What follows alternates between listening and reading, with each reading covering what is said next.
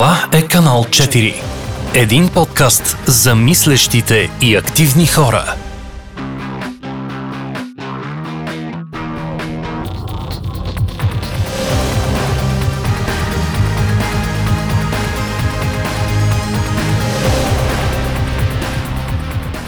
Здравейте, приятели на канал 4. Аз съм Иви днес с Ани ще подложим на кръстосен разпит а, нашия гост Юлия Георгиева. А, темата е изключително интересна и важна, така че се настанете удобно и се заслушайте. Юлия, представи се за нас. И аз се казвам Юлия Георгиева и съм председател на борда на Център за хумани политики. Ние се грижим за небезизвестната розова къща, а, заради която позирам, че съм тук. А, розовата къща е единствено ниско право в центъра на страната за хора, които а, употребяват наркотици в момента, а, където могат да по, по, получат някаква помощ смисъл. Могат да получат храна, дрехи, а, подкрепа, да им извадим документи и така нататък и така нататък. Смисъл, това са една камара неща, за които за тях са абсолютно недостъпни. Добре, от, а, знаем всъщност, че се занимаваш с хора с зависимости не от вчера. Би ли споделила, да. А, от кога, как започна всичко? Ами аз си спомня вече. Някъде през 90-те започна всичко. Вие не сте били родени категорично. А, когато започнаха големите епидемии, свързани с наркотиците в страната, това беше един много тежък. Средата на 90-те беше много тежък период за България в това отношение. А, имаше много сериозна хероинова епидемия, огромна част от хората употребяваха наркотици основно венозно. А, и беше доста зловещо. Смисъл, нямаш никаква информация, нямаш никаква грижа. Не, че сега се убил от грижа. А, но тогава не си беше много страшно, просто беше много видимо. А, хората бяха навсякъде и си личеше много ясно. А, в последствие профил на хората, които потребяват наркотици, се промени доста сериозно и сега те са доста по- обществено приемливи, изглеждат по-добре, просто взимат различни неща. Това е, това е основната причина, не че по-малко вредно. А, просто По-добре по- се маскират.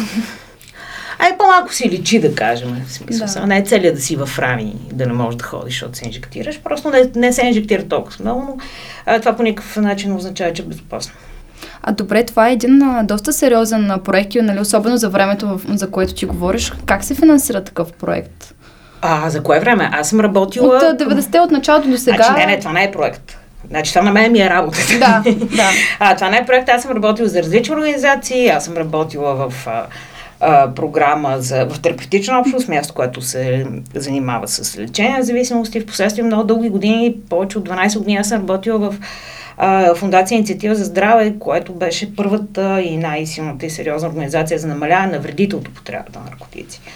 В смисъл, тук терминологията е малко, малко трики. В смисъл, намаляване на вредите всъщност а, това е така речената вторична превенция. Ние приемаме, че има хора, които употребяват наркотици, че те ги употребяват в момента, а, и докато те го правят това нещо, те трябва да запазят максимално здравето си и социалното си функциониране, за да могат нали, в момента, в който решат да спрат, или пък и да не решат, това си е техен проблем, а, да спрат по-добре социално и да бъдат по-здрави. А, в последствие също направихме Център за хуманни политики, а, проект и тук няма смисъл. Те проекти няма, няма, няма късмет да имаме проекти. А, розовата къща, която работи вече почти две години, ще станат сега, а, под смисъл, ние се занимаваме с него две години, тя съществува преди това по, друг, по друга форма, а, се финансира основно, може би над 90% от дарения, само дарения. А, имаме едно малко финансиране от Министерство на здравеопазването в момента, което е на основа с 5000 лева за януари, феврари, март тази година. Mm-hmm. А долу-горе това поема, покрива найма и режимите, най-грубо. А, това е, това е нали, проект Имали сме едно еднократно финансиране отново България Юнайтед срещу COVID, което беше началото на миналата година и там.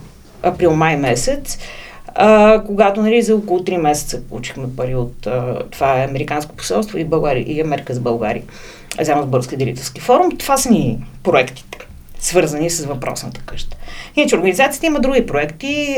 Целта на организацията бе, когато създавахме всъщност, идеята беше да се занимаваме с наркополитики да се опитаме да направим така, че политиката по отношение на, на наркотиците и заобщо в България да бъдат по, по-ефективни, по-смислени.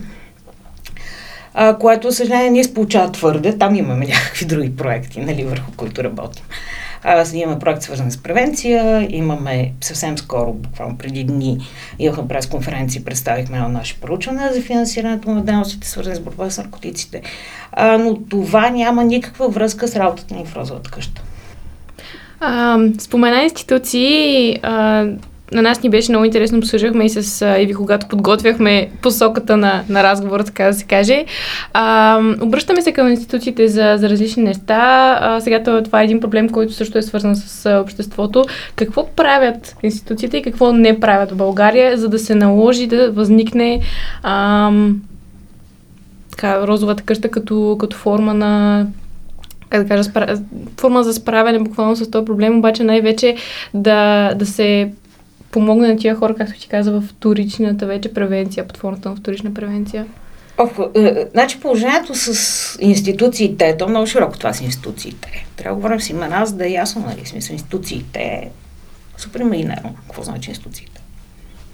Президента, прямо. То няма никаква, никаква възможност да направи каквото и да е. Той няма правомощие за такова нещо. Всъщност в България има едно нещо, което от 2001 година се приема, нарича се Национален съвет по наркотични вещества. То включва ужасно много министерства, направих всички министерства, начало с силовите и с Министерство на здравеопазването. И това са хората, които трябва да регламентират и диктуват политиката на страната по отношение на борбата с наркотиците. А, това, което всъщност ние сме приели като посока е, че ние работим в две основни направления. Едното е намаляване на търсенето на наркотици, където влизат превенция, лечение, терапия, психосоциална рехабилитация, нали, цялото нещо, което е грижа. А пък другото нещо а, е намаляване на предлагането, където е преследване на трафик, преследване на дилъри и така нататък и така нататък. За огромно съжаление, нашето проучване показа, че повече от 90% от средства, които България като, като страна, Република България отделя за а, тези дейности, отиват за преследване. Затвор, съд, прокуратура и така нататък. За грижа остават 8.35%. Това не е само превенция, вътре влиза лечение. Значи вътре влиза превенция, вътре влиза цялото лечение, което се финансира от държавата, а вътре влиза, намаля... влиза намаляването на вреди... вредителното употребата на наркотици. Значи за тези 6 години, които ние правихме като анализ, имаме малко повече от 44 милиона дадени за здраве, и за превенция хората да не започват да взимат неща. Имаме близо половин милиард дадени, за да ги вкараме в затвора. Тоест, това не е ли една аналогия и с а, отношението ни към, към наркозависимите в обществото, а, малко и, и от към финансиране, и от към отношение на право си... То, то, то, е нормално, защото тебе страната ти като казваме, то е хубаво да ги преследваме и ги слагаме в затвора, и хората си казват, ми ние тогава ги преследваме и ги слагаме в затвора. Да.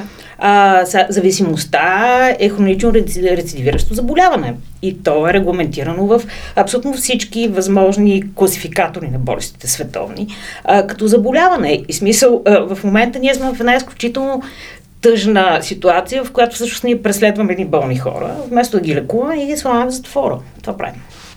Аз всъщност бях станала свидетел на един доста лош пример нали, от моя живот. А, преди няколко години разглеждах доста в дълбочина темата и не си спомням точно в кой квартал на София, но имаше си група във Фейсбук и хората вътре обсъждаха, че ще се изгражда подобен център, в който ще се лекуват наркозависими. И хората в, а, нали, в Фейсбук пространството бяха изключително потресени и ядосани как може техните деца да са около такива хора.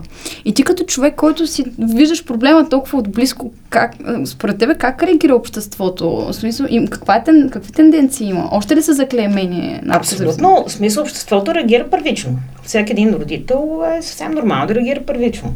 Аз на обществото с пълно си бих му казал, не, те не са около вашите деца. Вашите деца са те. Съжалявам, че трябва да го кажа по този начин, но официалната статистика казва, че 30% от 15 годишните хлапета в България са опитали някакво незаконно вещество. Това е 13, всяко, всяко трето дете на 15 години, смисъл. Нали, някак си не са около тях. А, това, ни показва, това показва колко е зрело на общество. А, всъщност, за голямо съжаление, нашето общество, което между другото, 90-те години, за които говорихме в началото, а, беше доста позитивно настроено към хората, които употребяваха наркотици. Те искаха да има лечение за тия хора, те бяха разбиращи, те бяха подкрепящи. А, в някакъв момент се изгради някакво такова отрицателно, отвратително а, отношение към, а, към тези хора. А, и нали, това е масовата реакция. Масова, масовата реакция най да не ги виждам. Нали? И винаги има едно но. Винаги, когато има такива теми, не знам ли сте забелязали, винаги има едно голямо но. А, да не ги виждам, а къде да бъдат те, да. къде да отидат. Точно това е, а, честно казано, а, си говорим за, за това как различните истории най- най-лесно се предават а, разни послания. А, аз мога да кажа, че и с родителите ми съм го коментирала и с връзници. Няма да навлизам в подробности, да не опетняваме канал 4. А, но определено а, родителите просто имат, а, имат съвсем погрешна представа за това какво от тяхното дете би могло да върши изобщо извън пределите на дома, Аз... а, понякога и в даже. Мога да кажа, примерно, че мой, за, в моето семейство тази тема е била табу изобщо не се е говорил върху това нещо и примерно моите родители лично смятали, че биха ме предпазили, ако изобщо не знам за съществуването на наркотици, но аз разбрах по друг път просто. Естествено. И... Сега, аз малко шокирам от това, което вие ми казвате, защото долу-горе вашите родители би трябвало са моята възраст. Най-грубо, както ви гледам колко сте големи. Тоест, а, би трябвало да се видяли, видели това нещо. В смисъл, те би трябвало да си спомнят как наркотиците нахълтаха в живота ни, а, когато ние бяхме в училище. А, и може би се оплашени по някакъв начин. Със сигурност. Но, но това, което, да. това, което знам със сигурност е, че нали, това е също като да говориш за секс. Да. А, защото да не вземе да ти се случи. Той после вземе да ти се случи, а пък ти не знаеш какво е презерватив. нали, в края краща има неща, има неща на този свят, които... Тоест, всичките неща на този свят. За опасните неща трябва да се говори. Трябва да има информация и хората трябва да са подготвени какво ги очаква в случай, че направят да, но нещо не е смисъл. То е ясно, че рано и късно всеки ще прави секса. Там, там, нали, там пък изобщо няма. Да, там се случи. а, но когато говорим за наркотици, а, в смисъл е редно хората да знаят какво ги чака, какво би могло да им се случи, ако употребяват наркотици. А, защо употребяват наркотици? Това е страхотен въпрос. Мисля, всеки един млад човек и всеки един човек, който употребява наркотици, ако си зададе въпроса защо го прави, а, той вече е направил първата стъпка да се пребори с нуждата си да употребява наркотици.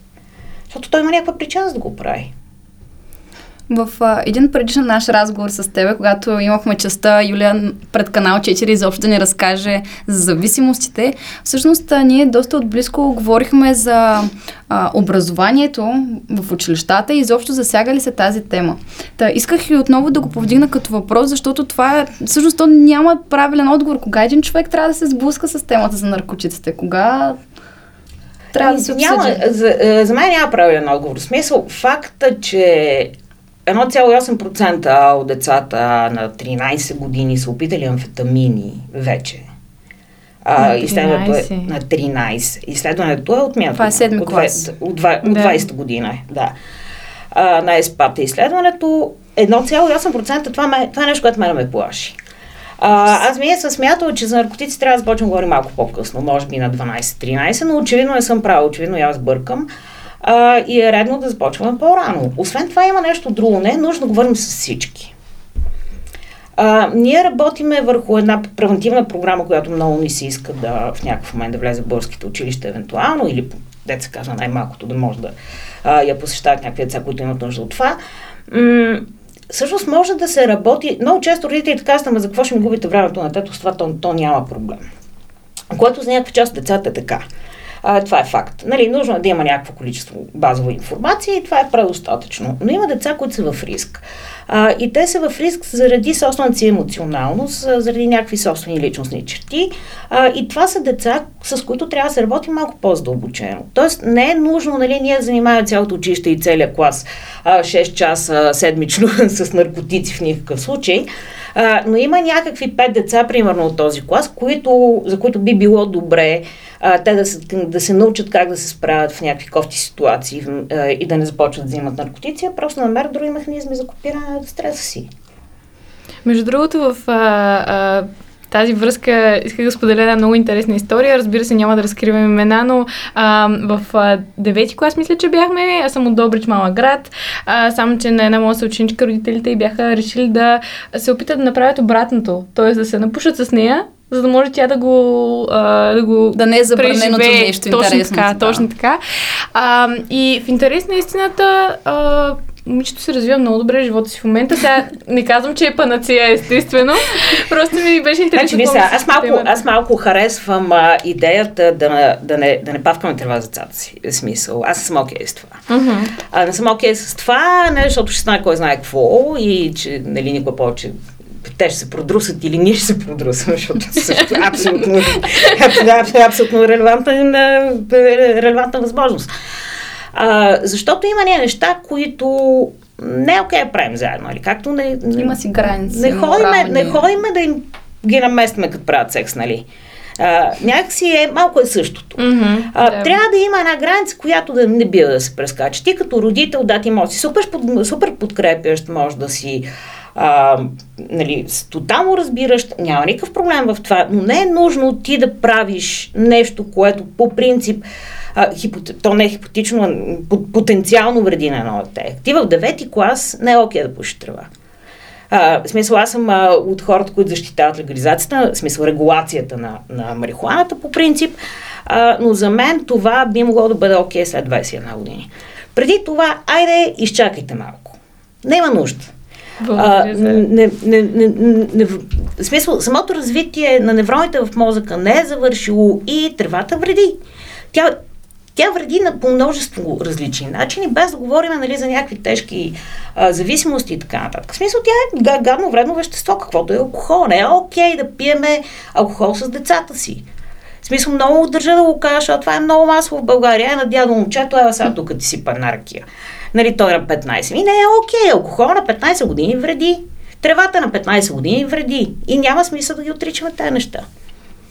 Също исках и да те питам, ти го спомена сега в разговора за легализацията. Всъщност каква е, ти каза каква е твоята позиция, но аргументите за... Значи аргументите за регулация. Да. Но, казвам регулация, не легализация. Легализация означава да се продава всеки магазин, както в момента се продава алкохола. Аз не съм окей okay с това. Mm-hmm. А, но съм окей okay за регулация по начин, по който това е решено в Штатите, примерно. А, няма никакъв проблем. Знаеш, големия, огромния плюс на това нещо е, че ти знаеш какво купуваш. Тоест, ти влизаш в едно място, за да си купиш марихуана а, и ти знаеш точно какво купуваш.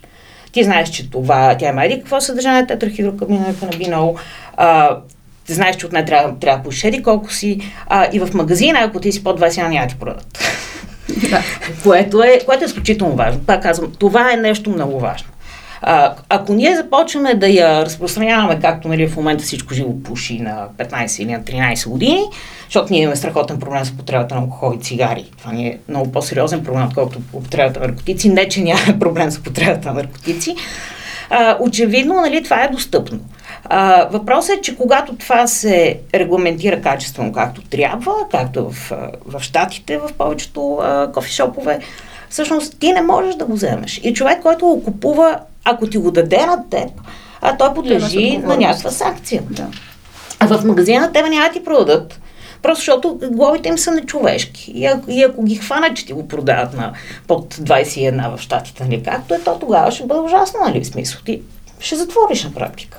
А тук всъщност не можем да говорим за цялата група на наркотиците, тъй като нали, има си наркотици, от които в крайна сметка можеш да се избавиш, обаче има и един хероин, говорил, който... Аз бих говорил за цялата група на наркотици, защото в този хероин едно време слагаха отрова за мишки. А, хипотетично. В смисъл, не, да. хипотетично да слагаха отрова за мишки. А, тоест, важното, важното нещо на въпросната регулация е, че ти, взимайки едно вещество, ти знаеш какво има вътре. А, много, избор. това, което... Абсолютно това е осъзнат избор от една страна. От друга страна, когато говорим за хора, които са тежко попятно зависими, а, има такива хора, които те не могат да спрат. Те, те наистина буквално не могат да спрат. Не им помагат и други медикаменти. Ако взимат, просто не им помагат. Швейцария има такава хероинова програма. Поддържаща хероинова програма, хората отиват, взимат си хероина сутрин и вечер, а, изстрадат по живо по здраво, той е безплатен а, и те нямат а, проблем с това да се заразяват с кръвопроносими инфекции, да си причиняват ужасни а, рани, абсцеси и така нататък от инжектирането а, и да взимат неща, които потенциално са много по-опасни. Да се върнем на розовото малко, че много черногледи станахме изведнъж. Много черногледи. Аз съм в тон. да. Точно, черно и На розовата къща да се върнем. А, всъщност, как можем друг въпрос ще задам първо, че той е малко по-към край ми е много интересен за краудфандинга, защото това е нещо, което и в университета ни го преподаваха като а, начин за набиране на, на помощ, било то финансово, било то нещо физическо, материално, което ти а, донесат. Аз лично следя постовете в Фейсбук редовно. А, даже имаше един Сещам, пътувах на някъде и гледам за а, такива дебели мъжки дрехи. А, и защото нашите са в София, нали, нашите са в Добрич, аз съм в София и към, о, не мога да помогна и питам приятели, нали, кой номер носиш, кой такова, не стана в крайна сметка, ама както и да е, разкажи малко за постовете и за успеха им ми е много интересно, а, защото да, Юлия а, може и видите и след това и профила в а, Фейсбук и, и да, да следите нещата, с които може да помогнете. Според мен това е супер як начин да достигнат хората. Сега съм се учил в, в университет нещо за краудфандинг. а, изобщо не съм учила това нещо, смисъл съвсем сериозно го казвам. А, не съм а, учила как а, се управляват социални мрежи, не съм, не, нищо, не, нищо дигитално съм учила. А, истината е, че когато стана ясно, че къща трябва да бъде спасена, а, аз казах при малко, смисъл, това стана ясно някъде април 19 малко преди форум ключ тогава, буквално дни преди форум ключ. А, и беше безумие, защото всъщност не трябваше да се реагира супер бързо. А, и въпросът беше, че окей, или затваряме и оставяме някакви хора на улицата да мрат, а, или се опитваме да направим нещо. И абсолютно всичко ми е през социалните мрежи. Оказва се, че огромна част от хората имат разбиране за този проблем. А, имат разбиране, че държавата не помага, а, особено когато говорим за хора, които активно употребяват наркотици в момента, нали, там държавата само преследва на практика. А, и всъщност ние почваме някакво страхотно разбиране. Не знам как се получи. Нямам, аз нямам формула. А, нямам формула как се получи, просто извадихме късмет, може би моят балон от хора такъв. А, имахме, между другото, пък имахме от друга страна ужасно много сериозно разпространение. Ние сме получали дарения от всякъде, от някакви супер забити места в България. Хора, които си спомнят какво е било това.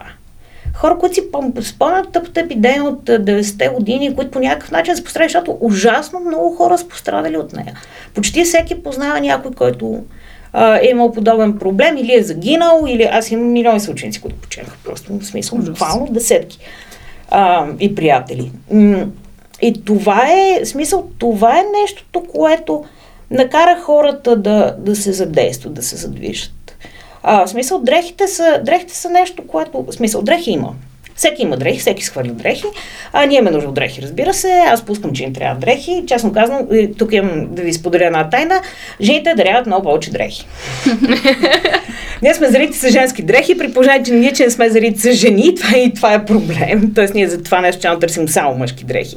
Защото те женски си идват така, без ги търсите. но иначе, смисъл, то тук важното на дарителството което според мен е важно да отбележиме, е, че при дарителството има едно много сериозно разбиране на нуждата. Нали? Едно е да кажеш, искам пет вафли и два суичера. Нали, всеки е окей да даде пет вафли и, да изпрати два суичера. Обаче тази къща си издържа от дарения. В смисъл, това значи, че ние плащаме найем, ние плащаме ток, ние плащаме заплати. А, цялото това нещо има нужда от кеш. То не става с 5 суичера и 10 вафли то не може да функционира само на свичери и вафли. И това е много важно да стане ясно. А, че всъщност много хора помагат с пари, които минават естествено през банковата сметка на организацията или там през а, платформата ползваме ние като място за, за събиране на дарения или през, а, през PayPal. А, но идеята ми е, че дали дарителството не е просто да отидеш да купиш два пакета макарони. Защото два пакета макарони аз ще нахраня днес някакви хора а, но няма да имам, утре няма да имам къде да ги нахраня. А, и това е важно да отбележа. Да, то, малко като пирамидата на масло се получава, само че в а, така житейски вид, такъв малко по-приземен, нали, първо ни трябва къде да живее, нали, основата да. и след това какво да ядем. Да, зависи от гледната точка. Обратното, ама няма. Да, да обратното, си правя. Да, в смисъл, че има, има неща, които са, са по-важни. Да. Всъщност това, което правим в Роза къща, защото аз не знам дали стана достатъчно ясно, е, че а, огромна част от хората, които идват при нас. Всъщност няма откъде живеят.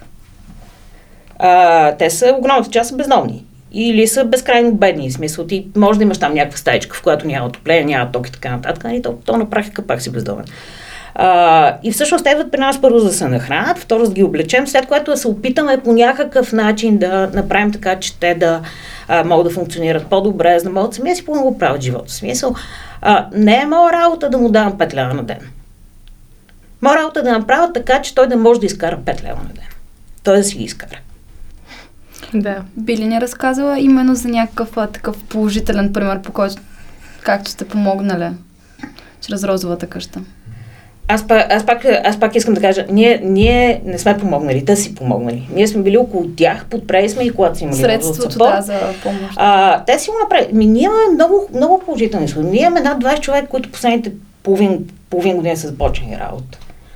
А, което за този тип хора, представете си от този профил хора, в тази ситуация на COVID, а, в смисъл, където много работни места, особено изквалифициран труд беше, бяха закрити, а, всъщност е изключително успех. Но това е успех на самите хора, пак казвам. Това е, това е момента, в който ние сме били наоколо, да, а, подхвърли сме го, ти няма да аз виж какъв си обав я. Замисваш и нещо. Но това трябваше той казва, бе, я, да, да, хайде да опитаме. Нека, нека да опитаме. А, и това е, всъщност, това е ценното на къщата. Че ние сме там, за да мога да подпрем този човек в момента, който му хрумне да направи нещо добро за себе си. Това автоматично означава, че той прави нещо добро за всички. А, защото нали, той, той започва да е ценен за всички. Нали. Той, той почва да плаща данъци, той започва да, а, да бъде не, не вреден за всички останали. част от обществото. Естествено. Пълноценна част, да, нали? Абсолютно. Да. А, и това е, всъщност това е нашата работа. Ние сме наоколо. И да го хванем, да го дигнем, той пак ще пада, ние пак ще го дигаме и това не е, това не е работата. Докато не се изправи и не тръгне. А, докато говорихме за благотворителност и как може да ви се помогне, всъщност а, съвсем скоро има една инициатива, която е Спираме цигарите за розовата къща. Какво става, за какво става въпрос?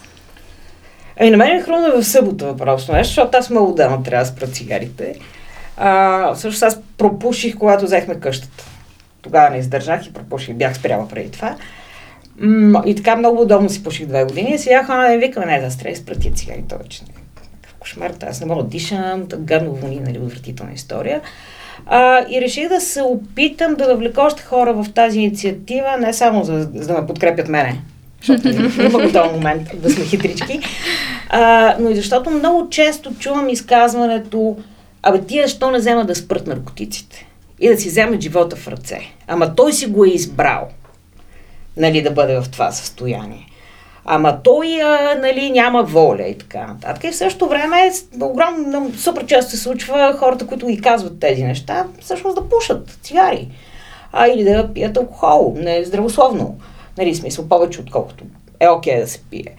А, и ми стана интересно дали ще се съгласи някой, просто е така да се пробва, да за мъничко да види някаква много бегла част от дискомфорт, който изпитват хората, които а, употребяват наркотици, когато станат без тях, защото при тях нали, положението е много по-тежко. Там е, то е физическа болка, те се чувстват наистина безкрайно зле, а, докато цигарите са малко близо тия, честно казвам. А, и всъщност това беше основната идея. Идеята всъщност е да, да, парите от спестените пари от а, цигари да бъдат дарявани за къщата, евентуално, където ние се опитваме да помагаме на хората, които а, идват при нас. Но в същото време, също моята основна цел е хората мъничко да усетят, мъничко да походят в То това е да, че не се поставяме в обувките на другите. И да. Много лесно съдим и даваме акъл. А, да се върнем на така, the main thing, както се казва, розовата къща. А, можеш ли да ни разкажеш, е ли се ориентировъчно, защото всички неща са динамични, предполагам, че и твоите дни са динамични в розовата къща, един по-така универсален ден как преминава? Ох, няма универсални дни в розовата къща. Всеки ден с историята, с историята на, а, на различни хора и с проблемите на, с различните проблеми на различните хора. А, в смисъл най-грубо мога да кажа, че в момента през къща дневно, а, в момента къща все още работи само 4 часа. Вие майсто първото място каза, че обява, че тя от 1, от 1 март или там, какво се, третия почина. Ще видим дали от 1 или от 7 март е следващия понеделник, отваря на пълен ден. А, ще работи най-после нали, е пълно работно време. До момента работеше на 4 часа. А, сутрин ни чакат пред вратата. Моите колеги, аз не ходя всеки ден вкъщи, честно казвам. В смисъл, аз трябва Просто пари. Фандрейзинг менеджер. за позиция, ако. А, но в смисъл в общи хората ни чакат там. А, в момента, в който дойдат, те в смисъл пият кафета, там ние имаме а, една камара, някакви неща и малки ритуали, които се правят. Примерно всеки ден има някой, който може да ползва пералнята, т.е. те идват с дрехите, за да си изперат, да ги пуснем евентуално в сушилната, ако е достатъчно време, са закъснели. Да, за да могат да са, да са чистички, прилежнички, да има окей. В смисъл, там се опитваме да пазим една структура. Да не правим твърде много компромиси а, с правилата, защото хората с зависимости имат нужда от рамка. Те имат нужда от това да, да знаят какво се случи днес. Тоест той знае, че днес трябва да е в 10 часа, трябва да си изпере дрехите, ще има ли колко си време за да минат те през сушилния или няма да има, ако закъснява и така нататък. А, да пие едно кафе, да, в смисъл ние ги посрещаме с закуска, след което някъде към 11 се пристига обяда. а, те закусват, след което обядват и към 2 часа по живо поздраво, с свободен си ход. Те са хората, които се грижат за къщата. Аз много държа това нещо. В смисъл, те чистят, те правят ремонти, а, те те, те се грижат за самото място. В смисъл, това не е задължение на екипа, задължение на екипа е сега, ако стане твърде мърляво никой не се е усетил, което между другото не се случва, а, да ги подсетят. Искам да ви кажа, че розата къща е по-чиста и по-подредена от а, ужасно много места, където работят правилни хора. а, просто защото те възприемат като тяхното място. Те възприемат като... Това, това е дума. Това е дума. Той става сутринта от подмоста и идва при нас, за да се стопля и спия едно кафе, може да си поговори с някой. За съжаление, и покрай COVID сега, сега не може, че гледаха филмчета, организирахме някакви такива настолни игри и така нататък. Сега не може много-много. А, но така се случват нещата най-грубо. Аз исках да попитам нещо, което ми е много интересно. Надявам се и на нашите зрители и слушатели. А, аз съм сигурна, че и, и ние си вето и, и много други хора, които ни слушат и гледат дори от екипа, се сещат за някого от кръга си, който вероятно дали пуши, дали пие, дали марихуана пуши или, или някакви да, по-сериозни. Да. да. А, и всъщност аз си преди това, преди записа ти казах, че слушах записа с а, Георги Ненов.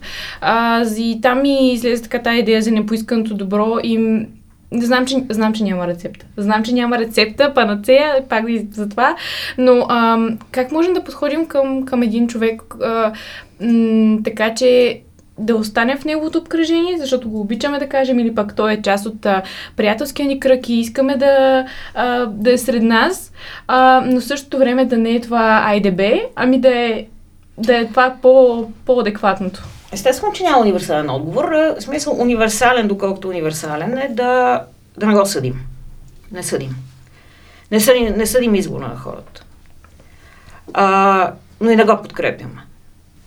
Малко е, малко е трики. Mm-hmm. Тоест, а, за, да сме, за да сме честни и да сме съответни на себе си, казва, окей, аз не съм файн с това, което правиш, ама това съм аз. Аз не съм файн. Избор си твой. А, и аз съм много във всяка ситуация. Независимо от това дали а, в смисъл ти, независимо от това какво състояние си, тя ще бъде много, ако имаш нужда. Да, до теб съм. Това е. Тъ, в смисъл това е всичко. Всичко останало, сега ние ще го спасяваме, ще го връзваме за парното, ще го предаваме на полицията и така нататък. Съжалявам, хора, но нали, не, това, това не работи. А, човек, който потребява наркотици, в огромния процент от случаите ги употребява, защото имат вътрешна потребност, така, тя може да е на всякакви нива. А, той може така да се чувства кул, cool, иначе да, примерно, да има някакъв проблем с самочувствието си и това да е нещо, което му помага той да се справи с този проблем, което е болка. Всъщност, когато ти не се харесваш твърде и да си вярваш, че ти си, че ти си готин, това е болка. А, той може да има някаква травма, а, в смисъл психична травма, предишен период от живота си а, той може да има включително психично заболяване, за което да не знае да копира по този начин. А, в смисъл, болката, която изпитва от психичното си заболяване. В смисъл, а, ужасно голяма е палитрата от възможности. А, но няма, нали, изключая хората, които употребяват наркотици за забавление, което е окей, хората употребяват на наркотици, просто да им е готино. А, там обаче много ясно се вижда как човек няма друг проблем.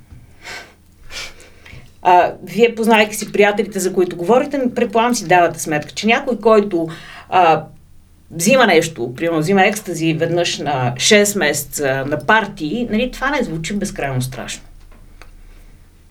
А, но ако някой взима а, амфети всеки ден, защото не се чувства достатъчно умен и не може да покрие изискванията на университета, о, това вече звучи като проблем, нали? Да, да. ма тези хора, те, те това не знам, не че не го приемат за проблеми, по-скоро те не искат помощ да се справят с тази зависимост, защото точно както ти казваш, те по този начин оцеляват и те се чувстват окей, правейки го. Да. да. И точно за това трябва да имат времето да си дадат сметка, имат ли проблем или нямат проблем. Искат ли те... Ние не можем да справим роптиците вместо тях. Нали, в смисъл това трябва да е пределно ясно. Един родител не може да справя роптиците вместо детето си. Един родител трябва да бъде достатъчно силен, за да подкрепя детето си, за да му покаже, че не е окей с това, че взима наркотици. А, но да му позволи да събере силата и спре. Ние не можем да спрем вместо някой друг. Това е абсурдно. Ние можем да бъдем отстрани, можем, когато той тръгне съдъни, да се опитаме да го подпрем, а, можем да го подкрепяме в позитивните неща, които прави, с надежда, че до момента, в който той самия да успее да се справи, но той трябва да се справи сам. Насила, насила няма, няма как да стане. Значи преди години имаше едно нещо наречено задължително лечение, нали, тотално неработещо нещо, а то отречено абсолютно навсякъде в света, защото ти трябва да имаш много сериозна вътрешна мотивация. А, и много сериозна вътрешна потребност да направиш. Това е, това е много сериозна промяна в начинът ти на живот, в а, светогледа ти, ако искаш, в средата ти, за да, за да можеш да се пребориш с това нещо. Защото ти, ако си един сериозно употребяваш човек, ти започваш, около, смисъл с проблем, ти започваш да подреждаш света си около употребата. Не смисъл там излитат добрите приятелчета, излитат родителите, излита училището. Появяват се други приятелчета, които ти а, обслужват по някакъв начин зависимостта, други забавления, друг начин за изкарване на пари, нали, които обикновено са здрави, но това, това няма значение, това е начин, в който действаш. И след тия хора, които се опитваш да изхвърлиш ти, всъщност, и които са ти близките реално, тяхта работа е да бъдат от теб в този момент. Не те пускат. Да знаеш, ти трябва да знаеш, че там има някой, дето е зад гърба ти и в момента, в който кажеш аз искам помощ, той ще бъде там за тебе. Защото когато ти си зависим, безкрайно трудно да кажеш, аз искам помощ и да се а, дигнеш и отидеш в поликлиниката нали, и да кажеш, бе, я дайте лекарство. И то няма лекарство. А, това трябва да е ясно. Тогава нали, ти отидеш при някой близък приятел и му кажеш, човек, закъсва само. Какво правя? Много така тежка тема. да. Ам, аз имам един последен въпрос по-тежък и да преминем към нещо по-положително наистина, защото ам, как като, като призив, нали, но Говорим за тежки, говорим за на 6 месеца на партията, дето за партията няма да ги коментираме, да споменавам големите имена на великите партита, но ам, по отношение на ам, павкането на трева, смисъл имаме, имаме хора, които си Мисъл, Просто си пушат. Да, пушат си и те са... Това... А, защо, може ли да кажем как ни вреди? И всъщност, да, изобщо да го коментираме от гледна точка на това, че сме подкаст за младежи, пък, нали? Пък младежите пушат трева. Да, да, е така да го кажем. Младежите пушат трева. Това е факт. Какво го коментирам? В смисъл, младежите пушат трева. Те са направи този избор. Много често а, избор, който не се направи според мен преди това не съм търпил достатъчно информация. Огромният проблем е, че те обикновено не знаят какво пушат. Тоест, понякога пушат пълни война, вместо да пушат трева. Някой е свил и дайте да завъртим. Ами, дай, да, да, ама какво е свил да. някой, какво има в това вещество суха лисна маса. Е, тук идва регулацията, за която тук, говорихме. Тук идва големия проблем, защото на улица се продават ужасни неща. Продават се а, продава се трева, която е смесена с а, синтетични, а, синтетични наркотици, които така речите нови психоактивни вещества, NPS, а, които са безкрайно опасни. И смисъл, ние имаме случаи на смъртни, имаме смъртни случаи в България на деца, които са пушили. Или това е така популярната билка, която много хитро е наречена билка, хм. а, но която е абсолютен, абсолютен кошмар. А, и всъщност това е това е една от, едната огромна опасност. Ти си мислиш, че пуш трева, но да взимаш нещо друго. Тревата, значи най-елементарната култура на хората, които потребяват наркотици, а, по-големите, които аз познавам, казва, че ние не смесваме тревата с алкохол, например. Защото, в смисъл, нали, ако ще спиш, пи, ако ще пушиш, пуши, няма, няма. Смесиш ли, Ефектите те, от двете. ефекта, ефекта от двете се подсилва Да. и може да стане много кофти. А, тревата те прави тъп. Това всеки, който пуши трева, трябва да си го е признал. Ти ставаш тъп. Колкото повече пушиш, толкова по-тъп ставаш. И ти трябва някакво количество време, за да може мозъкът ти да се възстанови и ти да почне да си спомняш какво си обядвал вчера, нали, защото краткосрочна ти памет заминава. А, тревата е жесток демотиватор. В смисъл ти, ако трябва да отидеш на изпит утре. И там на какво? Е, Тези в момента какво беше популярно 7 и 10 клас на какво Матурите. трябваше? Матури Матурите, трябва да ходят. В смисъл няма шанс, в който ти да отидеш а, в смисъл ти да се напавкаш вечерта, след което на следващия ден да се дигнеш и да отидеш Е. Да, и правим го за Може, шестица. може да се случи, обаче ти коства огромно усилие. В смисъл, тревата убиец на мотивацията. Аз още веднъж ще го кажа, чакайте да станете на 20 години пред каквото искате. Поне да разбирате последствията и... Ами не само да разбирате Да контролирате смисъл, ситуацията. тогава организма вече е завършил развитието си. Даже и мозъка, биологично. Да. мозъка биологично е завършил развитието си. Тогава вече ти вече, вече си имаш преубил някакви навици. Може да се справяш с нещата. Ако пушиш трева, бъди сигурен, че тая трева е трева. А, как можем да сме сигурни, като то в а, България, като няма легален орган или какво си да било, просто си купуваш Бъдете някой. креативни. Няма да ви дам рецепта. Да. И аз няма да го задам този въпрос, всички, всички си го помислят. така че да продължим просто напред. Добре, за да имаме малко по-позитивен завърших на нашия разговор, а, как всеки от а, нашите слушатели, който иска да е в помощ и да се причастен към това, което се случва и към целите, за които се бори розовата къща, какво можем да направим? Как можем да сме полезни? Значи Роза къща има основно и първо нужда от пари. Ние в момента имаме екип. А, от началото на миналата седмица имаме човек, който вече е на пълен ден, т.е. вече имаме за първи път имаме възможността наистина не просто да го работиме на 15 минутки парчета, еми да седнем, да си подредиме някакви планове за бъдещето, да почнем да пи- пишем по-сериозно проект и, да се опитаме да задвижим цялата организация, защото тя розовата къща просто мене в един момент ми изпи силите. А, може в смисъл, най- най-якото всъщност, най-готиното нещо а, за подкрепа на къщата е да се обяснява на хората каква е нужда от нея. В смисъл да хората да разберат, че това не е престъпление и че това не те прави ужасен а, престъпник, това, че потребяваш наркотици, а всъщност това е един болен човек, който е тотално неглижиран от страна на здравната система. По-скоро има нужда от помощ, отколкото от заклемяване. Това е важното, това е основното.